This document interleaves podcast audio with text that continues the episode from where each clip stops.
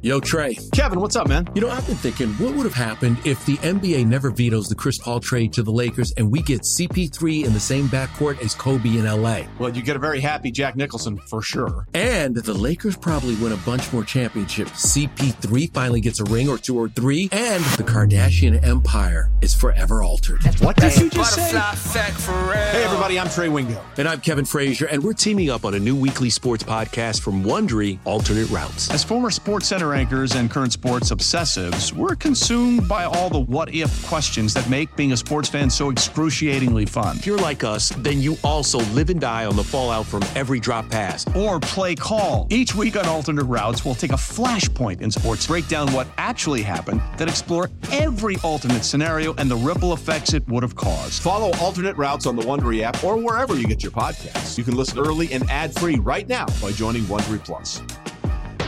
Old Man Winter here. If I had it my way, it would stay winter all year long. Short days, wind chill, black ice, and a good polar vortex. Oh, heaven! Wait, is it getting warm in here? Your cold snap is over, Old Man Winter. Spring has arrived. Spring. Spring is here, which means it's the perfect time to get away in the Hyundai you've always wanted. Visit the Hyundai Getaway Sales Event, where you can get great deals on all of our award-winning Hyundai models, like the tech-filled Tucson and Kona, as well as the spacious Palisade. Enjoy wherever you go with the peace of mind that comes with America's best warranty and three years or 36,000 miles of complimentary maintenance. But hurry in, these deals won't last. Add more joy to your journey at the Hyundai Getaway Sales Event. Now get 0% APR or up to 1500 bonus cash on the Hyundai Tucson. Now, during the Hyundai Getaway Sales Event. Offers end soon. Call 562 314 4603 for details. Hello, Pats Nation, and we welcome you to the latest and always greatest edition of Six Rings and Football Things, brought to you by our friends at WEEI Odyssey and 2400 Sports. We would like to also welcome you today to the greatest football weekend every year, the greatest football weekend on earth, my personal favorite divisional round weekend. It's the best because Champ Sunday is arguably the greatest day of football but you get two champ Sundays back to back. Saturday we got 4:30 and 8. Sunday we've got 3 and 6:30 and here to help us preview those plus talk Patriots offensive coordinator options, diva receivers and so much more. Our friend, a regular on the show, probably looking to see if he could squeeze on the payroll. Spoiler alert, they got to pay us first. The one and only Mike Giardi from the NFL Network. Good morning, Michael. How are you, kid? Uh, good morning, gentlemen. How are you? Oh, top of the world, top of the world. Let's just start real quick with something uh, that got dropped on us right before we rolled. Uh, Spieltag. The Pats are going to Alemania next year. Patriots in Germany. How about that, huh? Yes, that means that I probably should get my passport uh, renewed because Yes. currently, currently it is expired. Expired. Yeah. Yeah, expired. Mine too. And my wife has been on my ass about getting it renewed for months so we could take a family trip to France to visit some relatives. Meanwhile, I'm thinking like, oh no, no, no. I, I gotta go over there. And I gotta tell you, the Patriots, Andy probably knows this from the years with Patriots Unfiltered and .com, but the Patriots German fan club is probably the closest thing we have to the Bills Mafia. Like they're untethered. They are wired for success. They're a blast, Mike. So I, I bet instead of you traveling to Buffalo like you have been every week for the last several months, uh, get ready because uh, Deutschland is going to have a party ready for you. And the Bills are in, in London too, so I, I don't know. Could conceivably be a, uh, a double shot for me of uh, games overseas. Oh, look at big shot over here, huh? Yeah, wow. I like that they're sending um like the Chiefs are going over there, the Bills are going like you're going to get to see if you're a European football fan, not football fan, you're going to get to see some of the uh, best quarterbacks on the planet. So I think that's cool. And uh, so you're a bit of a, a curmudgeon. Would you rather go to Germany or Buffalo? Buffalo. Really? Yeah. The You're not o- s- excited to said, go to Germany? said one person ever. Like what? Why? Yeah. It's a it's an hour flight, dude. I knew. See, I knew with you it would be about like ease and comfort and all. Yeah, Like, but absolutely. have you been to Germany in your life? Uh, for one night was a pl- plane Sounds like a porn. coming- Giardi one night in Germany. Well, I was supposed to, supposed to be coming home from Italy and uh, in the missed flight- gulag. Missed the flight and got stuck in Frankfurt for a night. So you haven't been to Germany. So Okay. This is going to be a bucket list trip for you if you go. Should we talk to your bosses to see if you're even going? I don't want you to I, get all worked I have a good feeling. I, I have a pretty good feeling you'll be going. I don't imagine that WEEI will be sending either of us. No 6 rings in Germany? What is six? What? Hey, can you? I end asked, ev- I asked Mike Thomas. He actually said nine. yeah, no, that's not going to happen. Um, I'm going to start trying to see if the Patriots will make that like next year's big road trip because I think it would be a blast. Um, and I bet they play Kansas City since I bet that'll end up being the game. Well, no, no, no, no, no. no, no, Kansas City separate. separate separate. games. Yeah. Oh, City is playing there. Wow. New England is playing there, but they are not playing together there. The Patriots will play New England in Foxborough. I mean, the Mhm. Foxborough. Nailed it. That's fine. We'll just save that. Just clip it and play it later. Oh yeah, Not sure. Like you. The Pats will play the Patriots and New England. Oh boy, if I ever learn to Foxborough. teleport, you're both getting an ass whooping on. Ah, oh, Friday. Stop! F- Oh, please. that F O X B R O or is that do you put the U G H at the end of it? UGH, the proper way. There's only one ORO, and that's Foxborough Stadium. Yeah, why did they do that? By yeah, um, Look at- a- a- a- at least now, at least now we know in advance which version of Andy Hart we get to on today's show. So that's good to know. I always, I'm a big rules of engagement guy. Number one, and number two, why, why isn't it just always F O X B R O O U G H? Like that's the way the town spells it. Why did we get lazy Well- and cut off the U G H? But there are some places that in town use the ORO. And I mean, look no further than Attleboro. Attleboro and North Attleboro are not spelled the same, even though one is just north added to the other word. They're spelled differently. Freaking we're stupid. We're from New England. yeah, we got to do Puritans. They ruined everything. We got to do everything different. And speaking of doing everything different, here's a big market segue. Mike, how about these options at coordinator? It seems like the Patriots are actually going to name one this year, or thus we were told last week, in what Hart and I dubbed maybe one of the more, if not, uh, I know you can't be most unique, but dare I say it was a unique week in Foxborough. You, your, or uh, with Andy even saying that between Robert Kraft's email on Monday to the season ticket holders and Tuesday night's press release at seven o'clock announcing Jerod Mayo and the search for a coordinator, Bill Belichick was a tad emasculated by Actually, Robert it's a different Kraft's. word that I took back. Yeah, I, I advise you take it back. I took We back settled- castrated. Yeah, Yeah. I wouldn't that. that was a little strong. I, yeah, I got you. I got you to work emasculated, which is good. It's So like we'll go on that. Grey Ruegamer used to talk about biting the balls off goats, and that made me rethink. I didn't want to go the castration route. So emasculated. Was Bill Belichick emasculated last week? Yeah, a little bit. Ooh, Yeah, a little long, bit. Long Belichickian pause on the afternoon show well- on WEEI there. Be- because I I still don't think that they would have necessarily done it if he had thrown a fit about the press release. But I mean, I think we all know ideally that's not something Bill wants to do. So yeah, I mean, I guess there was some probably some look, we think this is the right thing to do. We don't have to do anything. No, we think this is the way we should do it. It's been, you know, rough couple years, blah, blah, know, back and forth. But I think eventually he was like, fine, just go do it. So I overanalyze everything. You know that. It's why we do podcasts and it gives us plenty of content.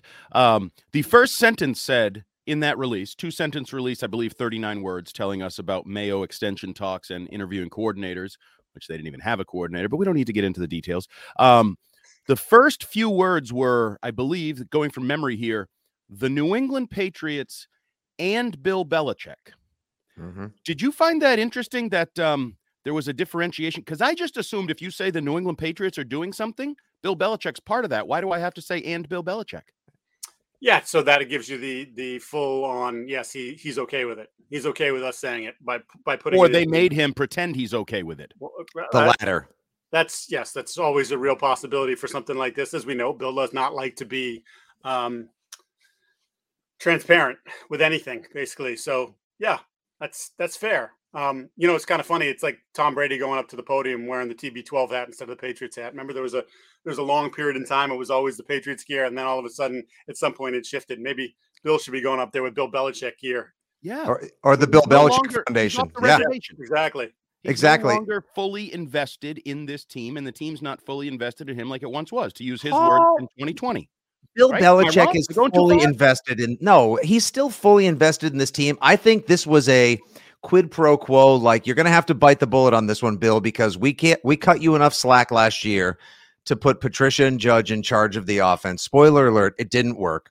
We're going to now reverse engineer your offensive reverse engineering and start actually paying some fan service, which we all know Robert Kraft cares about. And he should because tickets were selling for $40 on the secondhand market. There were empty seats on Christmas Eve. Mm-hmm. And the grumbling in the lot, Mike, you probably heard it from at the to the network back to the stadium up to Buffalo and beyond. Season ticket holders were pissed last year. Yeah, I mean, and you bring up a good point, and it's a point that I've talked about quite a bit here over the last few weeks about the the, the empty seats and Christmas Eve day against the Bengals and Joe Burrow. If the fans were fully invested in that team, that place is banged out. You look, we've been there. We've had they've been they played on Thanksgiving. They've had these games like that on Christmas Eve. Um, people go. People have had to travel. They played Buffalo the day after Christmas uh, people have traveled. They, have come. They went to Buffalo when the Patriots are home against Buffalo the day after Christmas. It was banged out because you wanted to see your team because you believed in your team. That there were empty seats late in the year. I think because people realized, like, it's first of all watching this offense not very fun. Like, I, I don't know if I want to see that.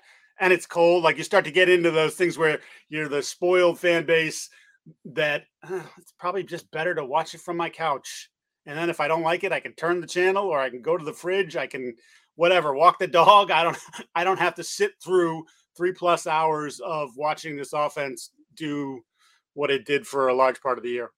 So let's get into the uh, the topic of the week is the interviews, and mm-hmm. I want to start with a simple question that I don't have the answer to, which is why I'm asking it. I'm not sure you have the answer to it, but when it says the New England Patriots are interviewing these people, Adrian Klemm or uh, Nick Caley. we can get into the candidates later. What what does the interview look like? Who's doing the interviewing? Is Robert Kraft there? Is Jonathan Kraft there? Is it just Bill? Is it Bill and Matt? Like, do you have any insight as to what these actual interviews might look like? Sure.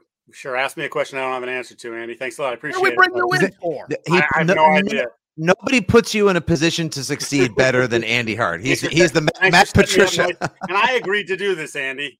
Hey, Charley Casserly, we don't go over anything we didn't do in a production oh, meeting. Jesus Christ, nobody's wrong more than Andy Hart or Charley Casserly. Okay, I, so you don't know who's in there. What yeah. would you um, make an educated, speculative guess? I would say it is Matt. Excuse me, and Bill.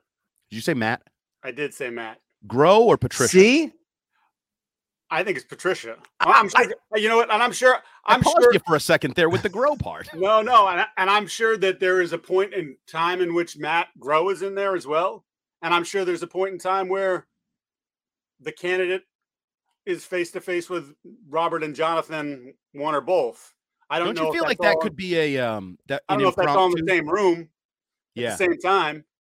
I, I think Robert's the kind that would like to oh, Bill says, hey, uh, Adrian, why don't you go to the bathroom if you need to? And then, oh, Robert happens to grab him in the hallway, like coincidentally, like ambushes him and just see how he reacts to seeing. Like, I feel like Robert could ambush or Jonathan could ambush. Oh, I could totally see a scenario in which they're in the room and then Robert just knocks on the door and walks in. Oh, yep. oh, I didn't know. Uh, yeah. Oh, yeah. oh, my. God. And all of a sudden he's asking about how he feels about, you know, uh, wide zone. Yep. right. So, and, and the idea that the interviews, Mike, have to likely begin with. I think this is sort of uh, obvious, but at the same time, why not play Captain Obvious for an odd off season eh, following one of the most odd years I think any of us can remember? Wouldn't the interview begin with not a "What's your general philosophy?" or "How do you see bringing uh, your play calling uh, ideas to our team?" Won't it just begin with, "So what do you do with Mac?" Yeah, I think that's absolutely the question. Uh, assuming that they're still committed to Mac, right? How do you how do you how do you fix our quarterback? How do you get this guy to be more like the the kid we saw as a rookie versus what we saw last year? Which, you know, I, I think later in the year he played much better, um, and he's not going to get credit for that because we're going to remember all the stuff that even some of the stuff that happened late in the year, the Vegas collapse, things of that nature. Um, but I, I think a tell me if you think he's good. B, how do we how do we get him back to where he needs to be, or how do we get him back on track to being the quarterback that we thought a year ago at this time? We thought he's probably your quarterback for the next eight to ten years at, at bare minimum. Now, and we didn't think like oh superstar, but we thought like you got someone you can win with. And now I think you know for a lot of reasons, people have questions about whether or not he's that guy. And and there haven't there been just if I may follow up, haven't there been a lot of people in the building like there's a a majority it seems or there's a coalition of executives and player personnel guys that are for Mac and that does that mean that there are still some in the building doubting like Rich Keefe last night said on the radio like what if Nick Caley sits down to his interview and goes, "I'll tell you what, Bill, I was here all last year. I think we can win with Bailey Zappe and here's the playbook I've designed for him." Like could you imagine if Andy's boy came in and does something like that? um, I didn't know you was your boy, Andy. He's, I like him. Okay. Um, I don't know that Bailey Zappe is anyone's con- going to convince themselves that Bailey Zappe is the long term answer, but yeah, I, I there definitely are people in the building that still believe because they saw what they saw his rookie year, and even though now there's sort of a there's a narrative out there, whether it's via the sports radio talk show hosts, whether it's TV, whatever, that ah, he he kind of sucked in the second half of the year, and I would challenge that. I don't think that's that's accurate. Yeah, he beat up on a couple bad teams late in the year, but um, when you collapsed, he wasn't your major problem. In fact, like I know I, I heard someone bring up the the Colts game. Yeah, was he good in the first half? No, but what he did in the second half was he got you back in the game. So we're all saying like, where's his signature win? Well, he put them, he gave them moments where he should have had a signature win, and then someone else didn't hold up their end of the bargain. So, and in that case, the Colts game, you know, run defense, gaping hole, Jonathan Dont'a Taylor, Hightower. Yeah, Hightower. So, um, I th- and I, yeah, I forget whether it was Wise or Judon, but somebody else was in the in the mix. McCourty. Yeah, two players, one who did retire after that season, and one probably should have. Wow. Uh, just I disagree with that. But that, wow. I disagree with that. But that's a side note. I just go, I go back to that there there are at least who I've talked to, there are more Mac guys than not. But there is a there is also a little hive of anti-Mac people in that building. Um so let's get into it, is Billy O'Brien still the top candidate and most likely candidate? And second part of my two part John Dennis question of the other names that have been circulating, who intrigues you the most? So, look, I, I mean, I reported, and it's everybody's sort of taken off with their own versions of it. Is that Humble brag. well, I mean, you know, sometimes their credit doesn't get given where it where it's due. Let the Uh, man but- flex every now and again. Come on. but if but if we're being real, no, so there there are people inside the building that that's Bill's the guy. That's what they want.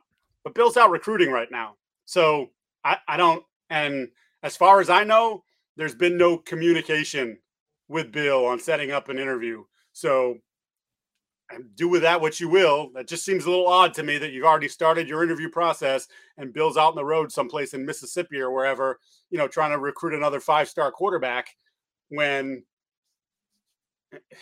everybody thinks, or a lot of people think that he's like fait accompli, that he's going to be here. And I keep saying, I pump the brakes on that yet. I think he's what they want, but we, for whatever reason, we haven't gotten there yet.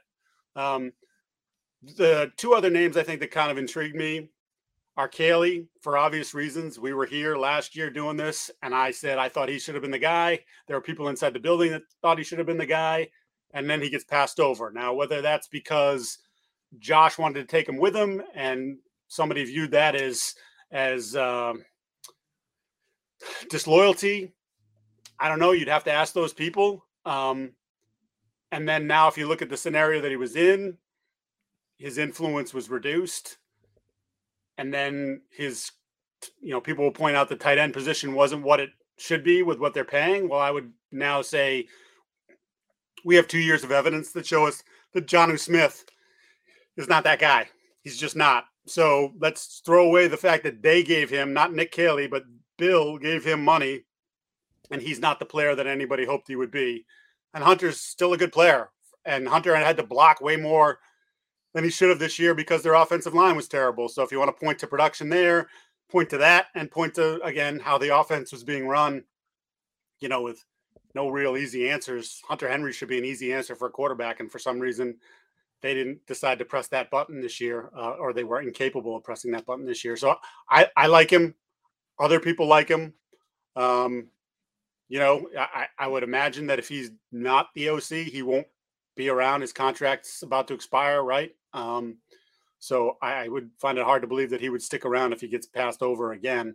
Um, and then I, I kind of am intrigued by the Keenan McCardell uh, Doug Marrone combo, and I think Marrone is actually the more important piece there.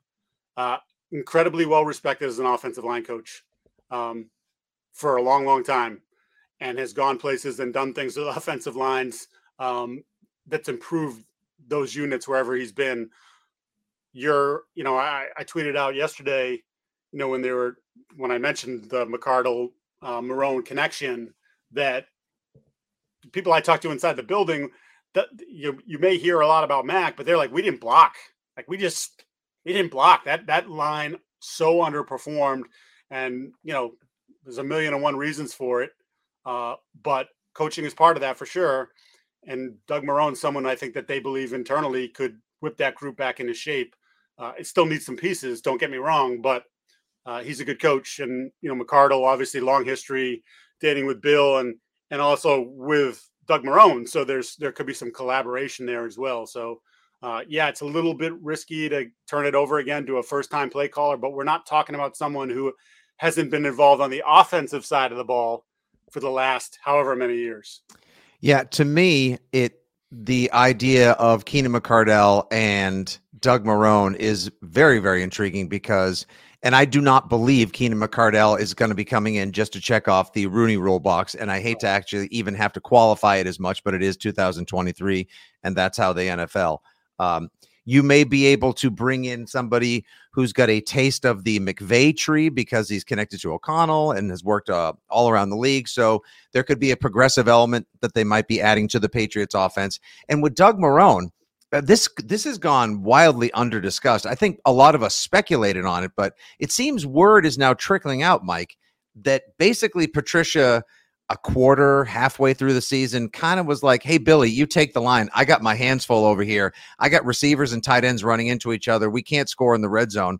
So now you got Billy Yates, who's been an offensive line assistant, now having to take over a line that has a bunch of attitude problems, got injuries it's underperforming wildly, and a guy who's just coming up with who's improvising an offensive scheme on the fly. Like, no wonder it was a mess. Bring in a Doug Marrone. Just give me gritty old football who can just handle the big guys in the trench. I like how you keep disappearing, Fitzy. What's going on? I don't know. You hate StreamYard. I'm just going to go with the. Uh, for some reason, my high def camera kicks in and out sometimes. Now I'm just going to go with the FaceTime camera. You've got all your own issues with StreamYard, Hart. You understand. This platform's a pain in the ass. It is. We don't have like a sponsorship deal with them, right? Or anything. We nah, it's, no, we can rip them. Yeah, okay. StreamYard sucks. all right, all right. Jeez, what a mood this guy's in. Anyway, the floor is yours, Senor Giardi. Yeah, um, curious, and just remember, like as we spent the first few weeks with the binoculars trained on the sideline, you're actually almost as intrigued by what was going on on the sideline and how guys were being coached when they came off the field as we were with what was happening on the field, which once again is a sign that things were screwed up and we shouldn't be at that point. But the Billy Yates up in the box and then coming down for the second half in the opener against Miami. And then eventually, I forget whether it was the next week or the week after, that became the full time thing. Yeah, it was too much for Matt to handle. And again, that's not that's not an insult of Matt's intelligence. He got they gave him too much. This is when Bill says blame me, yeah, I I I blame you you decided that this was the structure that was going to work and you were confident in these guys' coaching abilities. And I do believe those guys actually can coach, maybe just not what they were asked to coach.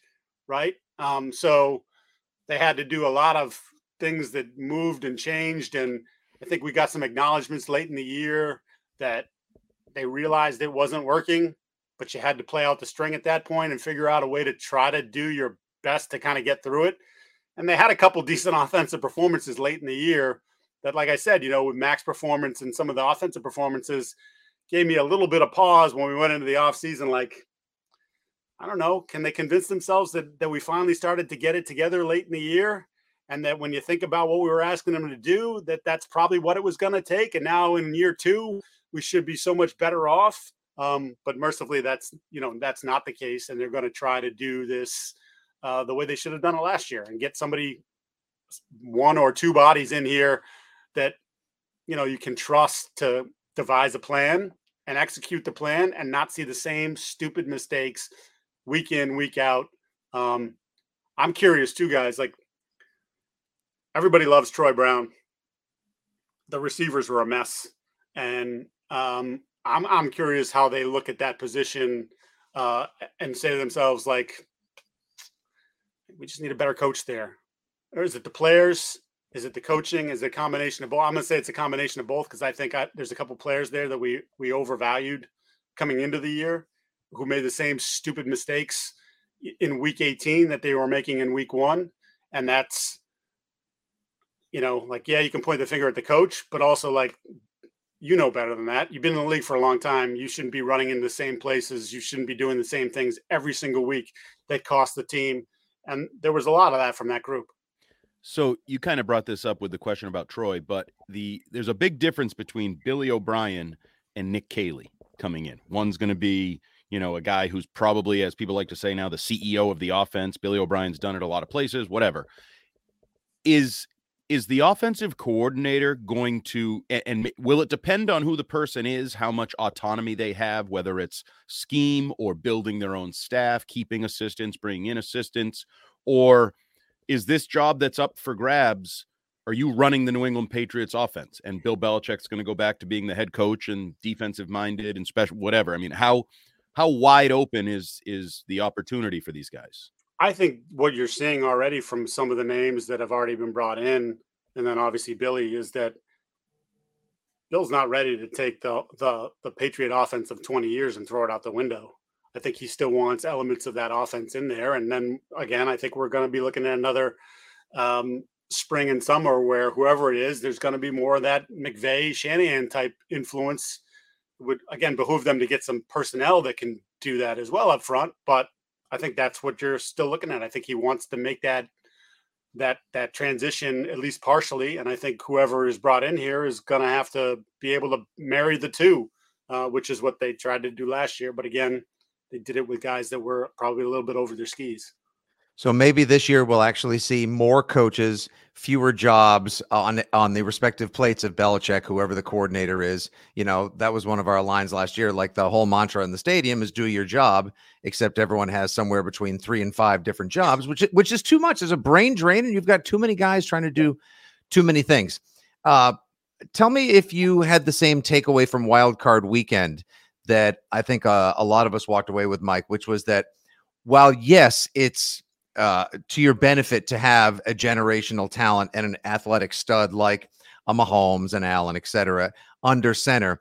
We saw a lot of scheme over talent or coach and culture can get you just as far. And I think none further than with the, the talent and the, the Kyle Shanahan work in the second half when they dominated Seattle. And then that awesome effort by Brian Daboll, Mike Kafka, Daniel Jones, and the Giants on Sunday. Should that give Patriots fans heart going forward? Coaching matters. Like it, it really does. Uh, and that's why when people, even during Mac's rookie year, like, oh, he's not this athletic freak. He can't do some of the things the other guys do. And I'm still convinced that in big moments, in big games, your quarterback has to win from the pocket. And I think he can win from the pocket. I think he showed us signs of that as a, as a rookie that he can do that. But you have to have pieces around him. So he's not going to be the guy that, you know, is running to his left and flicks it 50 yards to the far sideline. That's not him. That's fine. He doesn't have to be him. You don't have to absolutely win that way. Aaron Rodgers does that. Aaron Rodgers wins all these MVPs. What does Aaron Rodgers win in the postseason? Nothing. You know what he does in the postseason? He chokes over and over and over again. These guys, guys got one ring, and he sh- he should have three, four, five. Um, that's just sort of like you fall in love with the the guy and the ability to make plays, but can he make plays when it matters? Um, does he seize up in those moments? And I would say he does. So I, I think, do we know whether Mac does or not? I, we don't because this year was just complete garbage in, in terms of the way I evaluate him. Uh, and I think the way some other people are looking at it, people that are more important than me, like we just put him in a bad spot and we got to figure that out. Um, so yeah, th- would it help to have the Josh Allen six foot five, 245 pound hurdling, lowering the shoulder, but then throwing the ball 65 yards in the air? Of course. But Zach Wilson can throw the ball 65 yards in the air from one side of the field to the other. Is he good? No. No. No. So I just think if you if you're if you're well coached and you have a good scheme, you can win and you can I don't even I don't even like deficiencies because I think Mac is what he is. He's a pocket passer. with a little bit better athleticism than some, than some people think. So, can you highlight those things? Because that's what Josh did, and you won ten games and went to the playoffs, and he was your probably your best player in the postseason game when you got smoked. Um, so, I don't know. I think that's incumbent, and I think people should realize that that for all the you know the gnashing of teeth about Mac and blah, we got to move on and blah, you got it. No, I don't think it's time yet. I want to give uh, Jerod Mayo the respect he deserves because he was the other sentence in the the press release that stunned us all last week. Jerod, it, first of all, it, is Jerod Mayo definitively back? I know he turned down some other opportunities, but it was a weird statement that they were negotiating an extension. Yeah. Yet the headline on Patriots.com it said they're t- going to extend him. Like they kind of there was a mixed message there. Is Jerod Mayo back? Is he the assistant head coach that we all seem to assume he could end up being? And does that change anything defensively? Does he now have, you know, veto power over Steve, or is it still an equal shareholder with Steve in the way this defense will evolve? Well, I would imagine that if that deal was done, we would know about it by now. So I'm a little surprised that there hasn't been the because there's been a fair amount of leaks from from that side of the equation, and I would think for sure that when it's done, you're going to know it's done and you're going to know what the title change is, uh, if in fact there is one, which I think there most certainly will be. Um, I don't, I still don't see him stepping over Stephen. Um, I, I think for starters, I think they like the way that that worked. Uh, so I do foresee that being the, the the additional title being the associate or assistant head coach. Um, and I'm sure that there are conversations. I mean, it's got to be clear, guys. If he, if he either made a huge mistake by turning down the Carolina uh, interview, and I would tend to lean that way regardless of whether you want to stay or not, because you'd be foolish not to take that interview and put yourself in front of the, the people that you're going to talk to who you may run into at various stages of, hey, this assistant GM may end up getting the job in you know wherever in Chicago, and that's really where I want to go. And well, I, we had a great bond, and the next thing you know, you're the head coach of Chicago a year from now. So I think it was kind of odd that he did that. Now maybe the Patriots said, "Don't. If we're going to do this, we need you you fully committed, and that means you're turning down all interviews." Um, but I, I, I, much like with Josh, when Josh came back and we got the whole, Bill's going to open his whatever, whatever. I forget the phrase. His world. Yes, yes, his world. Um, I got to believe that Mayo is being positioned to be the next guy. That doesn't mean he's going to be the next guy, but I got to believe that that's w- what this conversation is also about. Because if you know Jerod, Jerod doesn't want to leave here. This is home. He's got a young family. Um, I think Jerod believes he could be a head coach today. Um, so to convince him that he's staying, to me, there has to be another piece to that further down the line. Like, hey, you know, if it goes well, you're you're the odds-on favorite to be the next dude. That was my takeaway too. The second I read the press release, Mike, my immediate quote tweet was, "I believe a succession plan is now uh, unofficially in place. Like, don't go anywhere. We're going to pay you. Bill may be here two more years till he gets Shula. Could be three, four, whatever. What that says about Steven and the Belichick connection going forward, I, I can't guarantee, but I believe he is the future as well. Uh, I think that's definitely the head the head coach in waiting. They all Krafts love him. Belichick loves him. Took him early in 2008. Um, it would make a ton of sense to me. Uh, I mean, how many we, times? How many times last year did you see yeah. Mayo and Kraft at Celtics games together? Oh yeah, great point.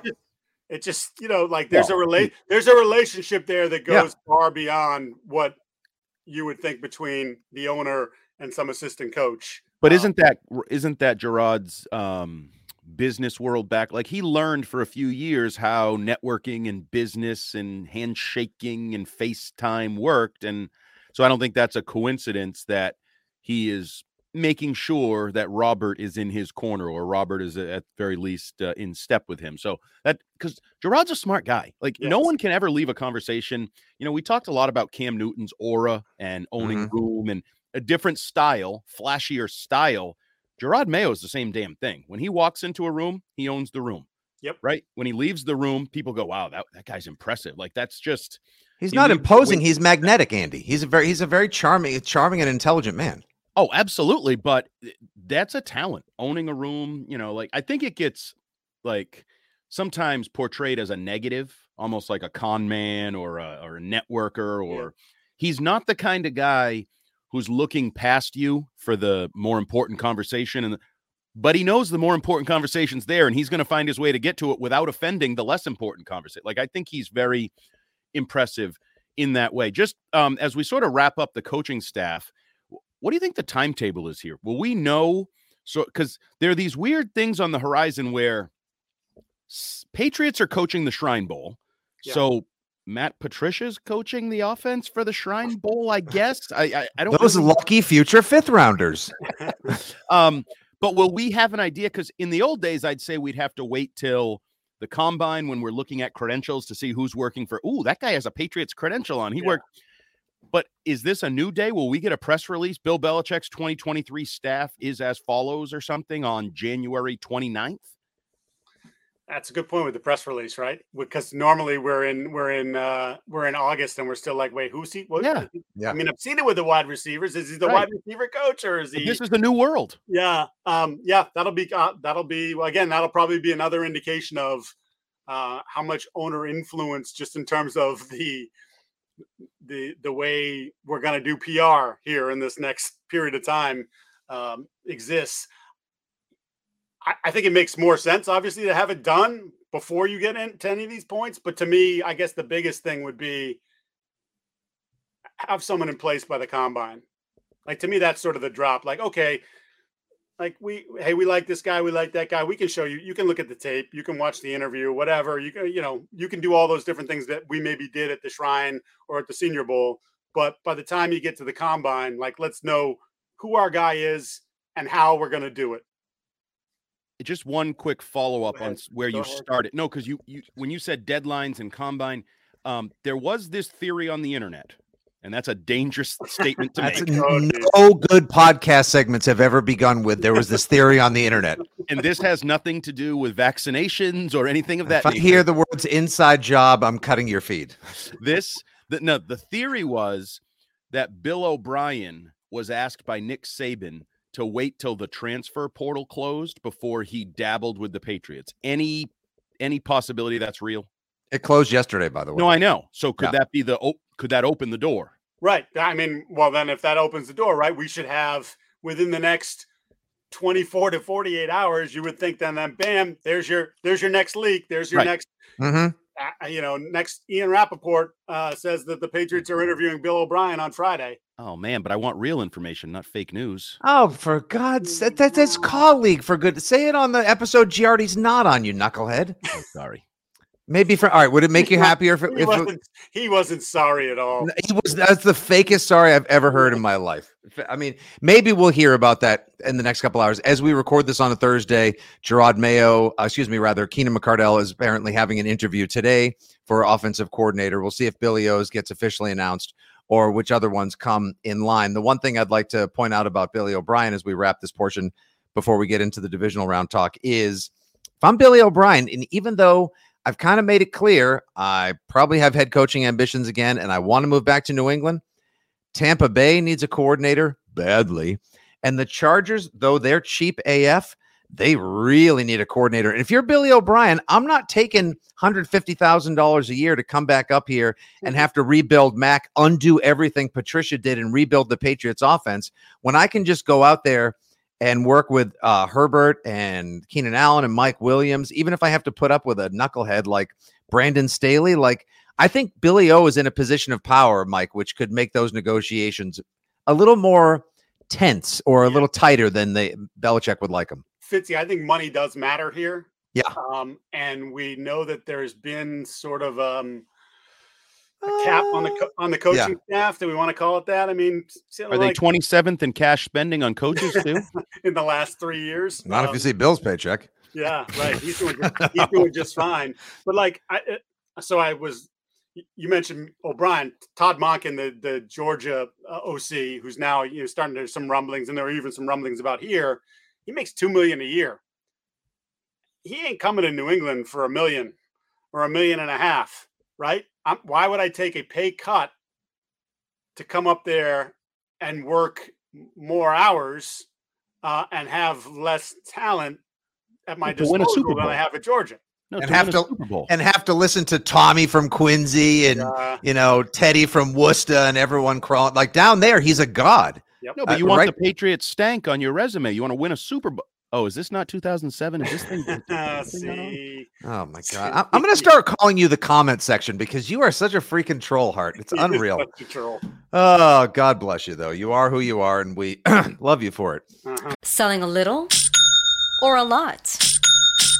Shopify helps you do your thing, however you cha-ching. Shopify is the global commerce platform that helps you sell at every stage of your business. From the launch your online shop stage, to the first real life store stage, all the way to the did we just hit a million orders stage. Shopify is here to help you grow. Whether you're selling scented soap or offering outdoor outfits, Shopify helps you sell everywhere. From their all in one e commerce platform to their in person POS system, wherever and whatever you're selling, Shopify's got you covered. Shopify helps you turn browsers into buyers with the internet's best converting checkout, 15% better on average compared to other leading commerce platforms. And sell more with less effort thanks to Shopify Magic, your AI powered all star. Shopify powers 10% of all e commerce in the US. And Shopify is the global force behind Allbirds, Rothy's, and Brooklinen, and millions of other entrepreneurs of every size across 175 countries. Plus, Shopify's award winning 24 7 help is there to support your success every step of the way. Because businesses that grow, grow with Shopify. Sign up for a $1 per month trial period at shopify.com slash audacy podcast, all lowercase. Go to shopify.com slash audacy podcast now to grow your business, no matter what stage you're in. Shopify.com slash audacy podcast.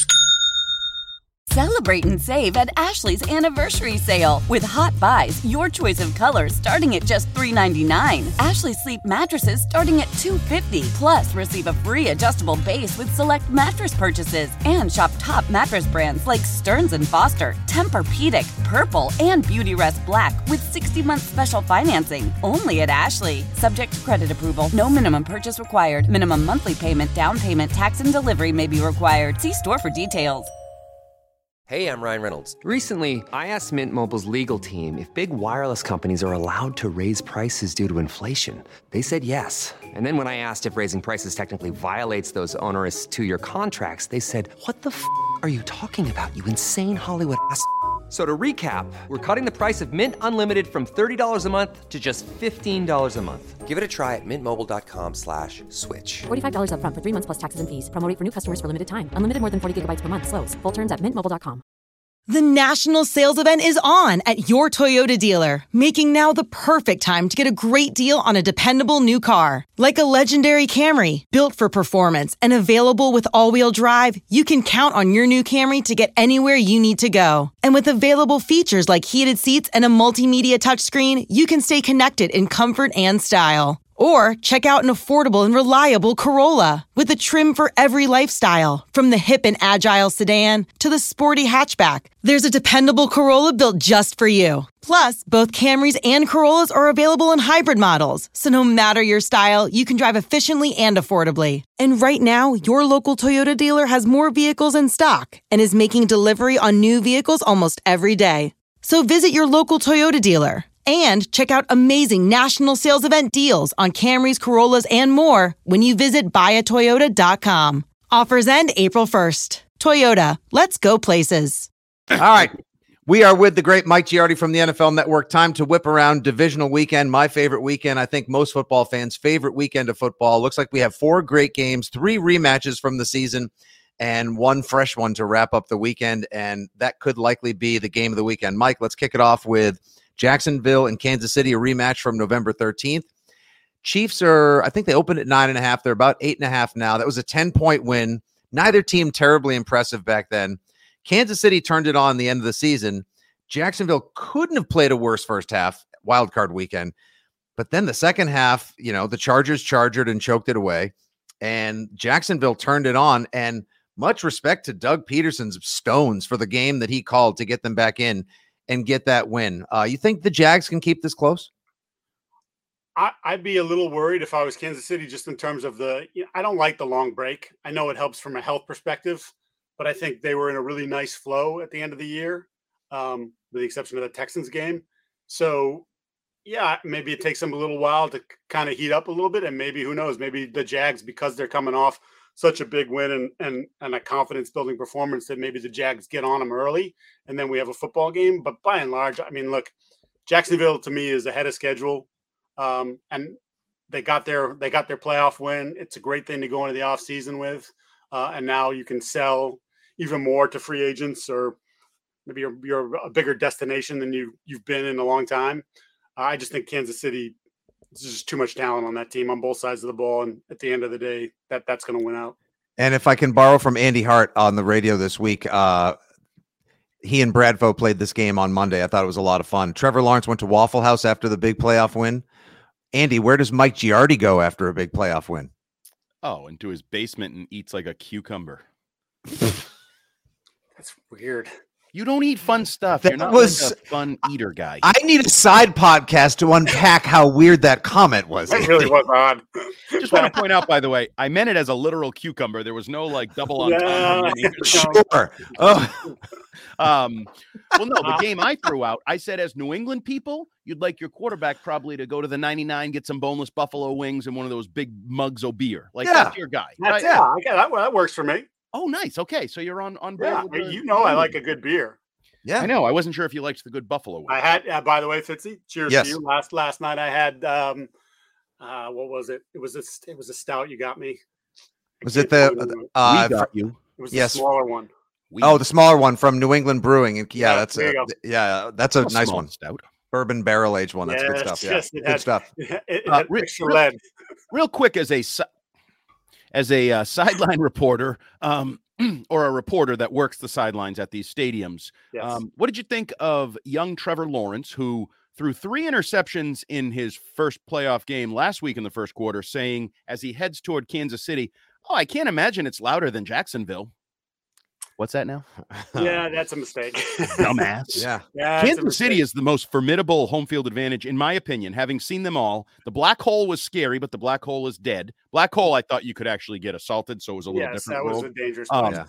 In terms of sports, like above board fandom, I think Kansas City is is the greatest home field advantage in football. Seattle's close, but I think it's Kansas City, and he just kind of gave them reason to go above and beyond even what they normally do.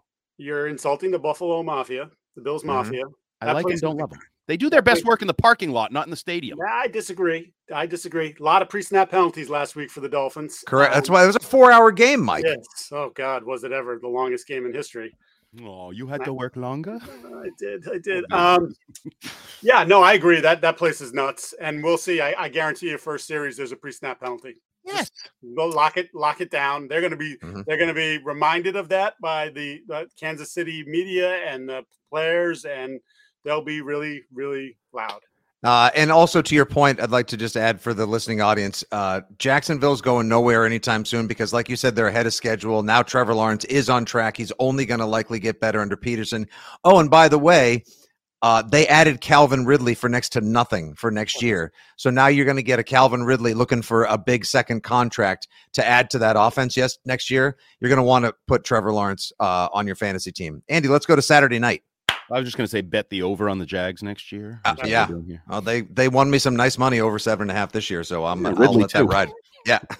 uh, oh, hey, oh boy, just uh, you're an equal opportunity offender today, so I appreciate that about you. They'll get everybody. Saturday Sprinkler night, offense. Saturday night, we are going to get probably the closest thing to an AFC North battle in the NFC East. Three of those teams remain. Uh, Giants played. Not only did they play the game of their lives last week with that disparity of talent between the two sides, Daniel Jones, game for the ages, so well coached, and they played the Eagles tough with their backups week 18 in a game the Eagles needed to have for the bye. I'm giving the Giants a puncher's chance Saturday night. How about you, Mike?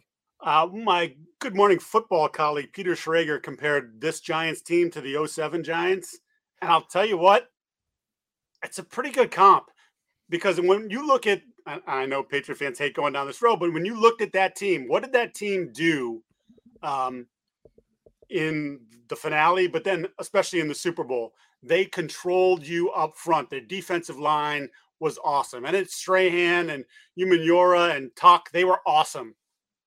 Dexter Lawrence is pretty awesome. Mm-hmm. Uh, Leonard Williams is pretty pretty good. Like they're Kayvon Thibodeaux is coming big time. Like he's been the last six or seven weeks, he's been one of the better young players in the game. Uh, you know, can they can they have can they summon that again? I think that group is the probably as I look at it, the the offensive line for Philly, that defensive line, that's a great matchup because I think those are the two best position groups in that game. Who gets the upper hand? I think if the Giants can manage to get the upper hand in that, we got ourselves a football game we think around here because we look at things myopically that the worst decision in football in terms of hiring a coach over the last recent memory was Bill Belichick and Matt Patricia. I would argue the Los Angeles Chargers not hiring Brian Daboll two years ago was the dumbest decision in football.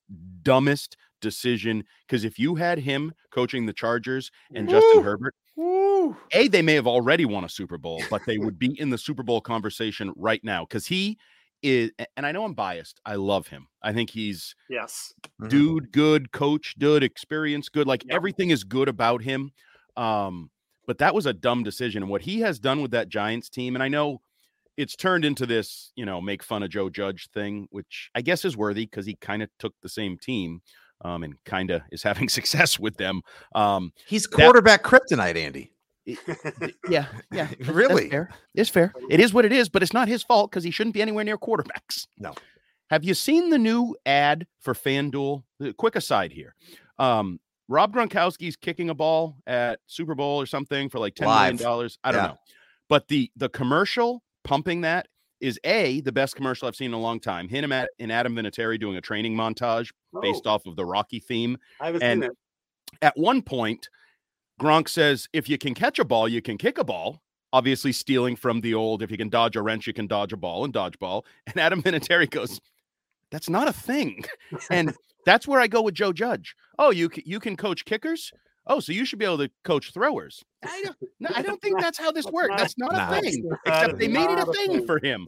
So it's not his fault. But my concern here is, I think the Giants. I think the Giants and the Jags are nice little stories usually nice little stories die on this weekend in the National Football League. Yeah, I mean that's the thing to me. So the Giants, and I've been saying it even when they got off to the great start, and I continue to say it. They're not very talented.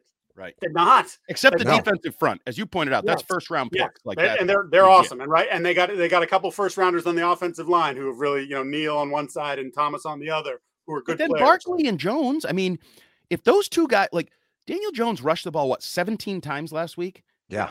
If you can get into a game where you say we're going to play a trench game and Daniel Jones is going to carry it another 12 times and Barkley's going to carry it 20 times, maybe you got a puncher's chance there. I just the because the other aspect of this is, you know, my like universal uh theories of the playoffs. I'm not all in on the Eagles. Like I feel like they're a year too soon. Like they've exploded this year.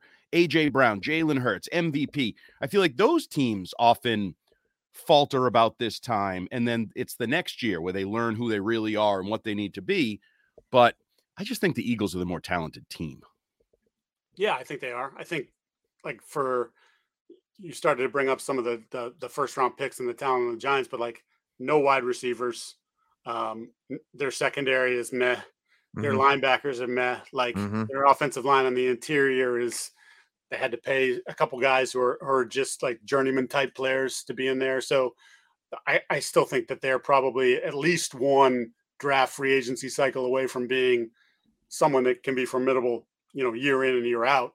Whereas Philly already has the pieces in place to to to do business as business needs to be done right now. So yeah, I think that that has the potential to be a close game.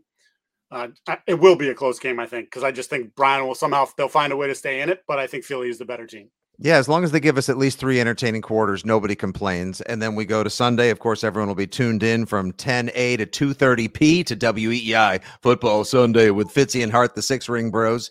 Uh, and we'll obviously Speaking Andy, which, Mike, uh, what what are you doing between uh, approximately 10 a.m. and We've taken an hour of the man's life today. You're gonna ask him to come back on again. Literally, you're gonna have to start giving him some of your pay, guy. I'll be. Hey, I will be. I will be on the sidelines in Buffalo doing a like a 19 hour pregame show that would be the greatest hit for our show ever. Thank you. Yeah, or or you could just like you could turn your iPhone on, just get some ambient auto and send yeah. it in. We'll play it. We'll get a break out of that at least. Uh, or Mike. ketchup all over your face. All right. So we exactly. It's BYO handle of Fireball Sunday, Mike. All right. So it is now Sunday. It's one o'clock. We're at Highmark Stadium. Yet another emotional affair. We're getting the rematch between Cincinnati and Buffalo, except now because of the way the records turned out with the canceled game, Cincinnati has to visit the Bills Mafia on their home turf. It's going to be cold. It might snow. Uh, Cincinnati was in a dogfight last weekend. They were a Sam Hubbard turnaround away from losing themselves. But I don't like the way Buffalo's defense is playing. And I think since he's got, I this is the one I think might be an upset. How say you? So I was leaning upset, but now I just I'm having a hard time getting over what Cincinnati's got going on on the offensive line. Left tackle Yeah. Jonah Williams dislocates the knee. Doesn't look like he's going to play this week. Alex Cappa, who was one of their really nice free agent signings, doesn't look like he's playing this week. You already lost La'el Collins against the Patriots, Yeah. right? So three fifths of your starting offensive line is out. Uh, Jackson Carman, who was a second round pick for them, was playing left tackle when when Williams went out. Jackson Carman uh, was so bad that they had to go spend money on Cappa, and then they inserted another rookie, uh, Volson, at left guard because they just were like, we just might have missed on this pick. Um, but now he's your left tackle, and he's your left tackle in a divisional round playoff game in Buffalo. So that is concerning for me if I'm Joe Mhm. Burrow. Like this could be a um, this could be sort of a throwback to maybe the uh, the Titans game last year in the postseason where Burrow got sacked nine times, uh, but kept getting up and somehow managed to pull that one off. Uh, I, I just I, I worry about how they're going to protect him in this game, um, and if maybe two part of that eliminates their ability to push the ball down the field, which we know they're really good at. Um, and those guys certainly Higgins and and Chase and, and Boyd all can catch it underneath and and and turn yards after catch, but they do have the ability to go down the field if they can protect. And I'm I'm curious if they'll be able to do that. I know there's no Von Miller on the other side, but the the Bills did a really nice job getting after Skylar Thompson. I think everybody had pressures. I think Milano had six pass rushes in the game, two sacks, three pressures. Like they just they were able to get there, and that was against a fairly well together offensive line, at least kind of what they started the year with. Uh, and now you're facing a team that's going to backup. So, yeah, I was totally thinking that before the game that Cincinnati played against Baltimore. And then when I saw Williams went down and I realized the cap is probably not playing again this week, then I was like, man, that's a lot. That's a lot to overcome. I mean, if anybody could do it, it's Burrow, right? But I feel like maybe the football gods are smiling on on Buffalo this this Sunday. even though this is a podcast and could be listened to at any point in the next few days, I'm going to pretend this is live and breaking news sounder. Doo, doo, doo, doo, doo, doo. A couple notes. We talked about the Patriots offensive coordinator situation earlier. A couple notes in the offensive coordinator world. Byron Leftwich has officially been fired by the Tampa Bay Buccaneers, which means Billy O'Brien could have an opportunity to go there where he's dabbled in the past. And more closely to home here, Hmm. according to Josina Anderson, Cardinals uh, associate head coach uh, Shawn Jefferson, former NFL wide receiver, will be interviewing for your New England Patriots Ooh. offensive coordinator job on Friday. So that's a second ex Belichick. I think he's an ex Belichick wide receiver. They Did Shawn paths. Jefferson make it to? I mean, he was defensive coordinator when he played with Bledsoe under Parcells, but did he make it? To, did he cross the 2,000 threshold? I don't think so. I don't believe so. Damn it. Close enough. Anyway, Close enough. ex wide receivers are all the rage in uh, Gillette Stadium offensive coordinator interviews. So I like uh, it. Another notable name to add to the mix. Uh, back to the Buffalo Cincinnati game. Uh, I am excited about this game simply because it's my two favorite quarterbacks in the National Football League to watch play, and I have a and there's some other issues, but if if you can get into a shootout with them, that will be my game of the postseason. I would love to just watch those guys go back and forth all afternoon. Playmakers, Diggs, Chase, like just fun football. And the way the Bills defense is playing, I do think there's an opportunity for that to happen because they have not been very good. And then the way the Bills offense has been playing, which suddenly they've decided drop back and chuck the ball down the field often uh, is their best route, which I don't necessarily agree with them that that's their best route, but uh, could be fun for fans to watch. Not a lot of apologies from the Bills about how they played the game on Sunday. You know, some acknowledgement that maybe on a couple of those drives they should have been looking for some more underneath stuff. But by and large, in in talking to the guys uh, yesterday, it was more about like that's how we play. We're trying to score points. We're always trying to score points, so we're not going to be we're not going to play scared. Remember when the And- Falcons said that's how we play? Yeah, Yeah. well, yeah, yeah. Remember when the Chargers showed us that's how they play? Yeah, exactly. So Yeah, how'd that just- work out? just- I, I, I don't think the uh, the gunslinger mentality is going to uh, to leave them this weekend. I, I will say they should probably look at the tape of the early season when Josh was super efficient on the on the the low end stuff, you know, the little in the flat and over the Yeah. middle. Like you can make your living doing that, and then you get people to creep up, and then you can show us that unbelievable arm and throw the ball 65 yards down the field and hit somebody on the run. Yeah, and you're not going to have Skylar Thompson going 18 for 45 with Joe Burrow, even with a patchwork offensive line and you know head scratching interceptions like the one they threw from the end zone in the second half that kind of got Buffalo back into the game when Miami briefly took a lead. Mike, you've been incredibly generous with your time, so we'll just have a quick peek at uh, the final game of the weekend. The Purdy one and the Niners host uh, the Dak attack, coming in with a lot of confidence. That's the best game Dakota Prescott maybe has played in the NFL. Period. The Niners defense got showed up in the first half last week, and they've got a lot of rest on their side. Yet I still think this could be the game of the weekend. So, uh, how say you? So look, you definitely have to love the way Dallas played, and certainly I think we've all felt like they're capable of that. But I just have seen this act from them too many times where you think they've turned the corner and then they go lay a big egg. I think they're gonna. I think San Francisco's gonna stomp them. I really do. Now, but San Francisco hasn't played great talent, and then Tampa wasn't exactly a great team last Monday night. they were awful. Well, that Yeah. quarterback might be washed.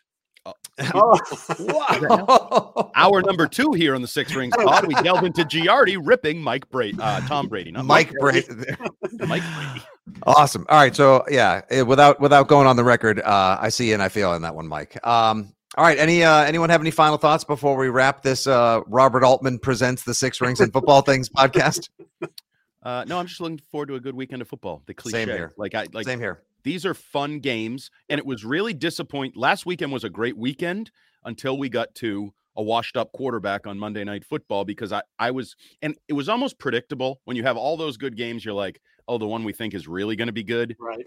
isn't.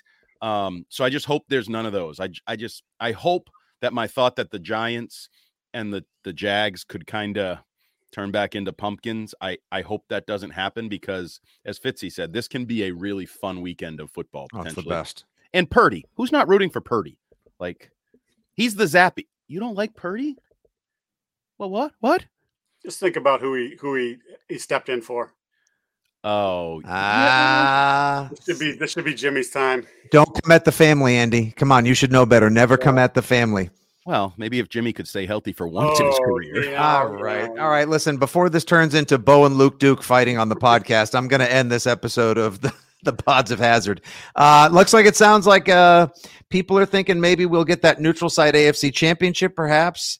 And listen, if it's 49ers at Eagles, we'll be treated to a brawl uh, on, by Broad Street, which would be a freaking blast. All right. You can follow him at Mike Giardi. Mike, you'll be in Buffalo this weekend. You're home away from home. Yeah, I'll be uh, I'll be in Buffalo starting Thursday night. When can people meet you at the uh, Anchor Bar for a meet and greet? Uh, they can meet me in the parking lot uh, Oh. at the stadium, which is where we've been hanging out basically for the last two weeks. Have they embraced you, Bills Mafia? Have they embraced you? Oh my God, they're unbelievable. Yeah. Unbelievable. So when do I see you either go through a table or get squirted? If I went through a table, I would not get up. I think we all realize that at my age that things would break, and that would be Oh, the come end. on, you're not that old. I'm pretty old. I'm pretty. Everything hurts at all times. Yeah. So yeah, that wouldn't be good. But they, yeah, they're they're unbelievable. Uh, they, the first week we were there after the Hamlin's uh, thing happened, every day people brought us coffee and donuts. Uh, somebody brought us brunch. Like just every day, people were coming. Like we were legitimately getting too many. Like, oh, thank you. We have four boxes of coffee now. But like, just incredibly generous and and kind. Yeah, pretty pretty cool. Pretty unique group. I'll tell you that for sure. Oh yeah, I've always said that tailgating is like the last great American neighborhood, and even though Buffalo is one of the rowdiest ones for sure, they're a hell of a group. And the- as we've seen, the power of coming together, united by football. Sometimes when we dabble in social media, Mike, we see people at their worst, but also what's gone on up there has brought people and especially football fans at their best out. So hopefully, let's ride that wave to a great weekend of football. We'll catch up with you soon. Follow him at Mike Giardi. He'll be in Buffalo this weekend on the NFL Network. Andy and I will be with you Sunday from 10 a to 2:30 p, leading right up to WEEI's coverage of the football games on divisional round weekend. Enjoy the best weekend of football, everybody, and thank you for tuning in to the latest edition of Six Rings and Football Things, a full power hour of Patriots coordinator head coaching and divisional round breakdown. Give us a follow at Six Rings Pod and tell your friends to subscribe. Spotify, Apple Pod, and so much more. For Jumbo, for the great Mike Giardi, for producer Justin Turpin, and your old pal Fitzy, Six Rings is out. Good day, God bless, and as always, go Pats. Hi, Bruins fans looking for more coverage of your favorite hockey team? Follow the Skate Pod hosted by Scott McLaughlin, Brian DeFelice, and me, Bridget Prue. Get your Bruins coverage from WEEI's team of Bruins writers. We're the people who are at the games and talk to the players every week. For analysis of every Bruins game and exclusive interviews with the players, listen to the Skate Pod on the free Audacy app or wherever you get your podcasts.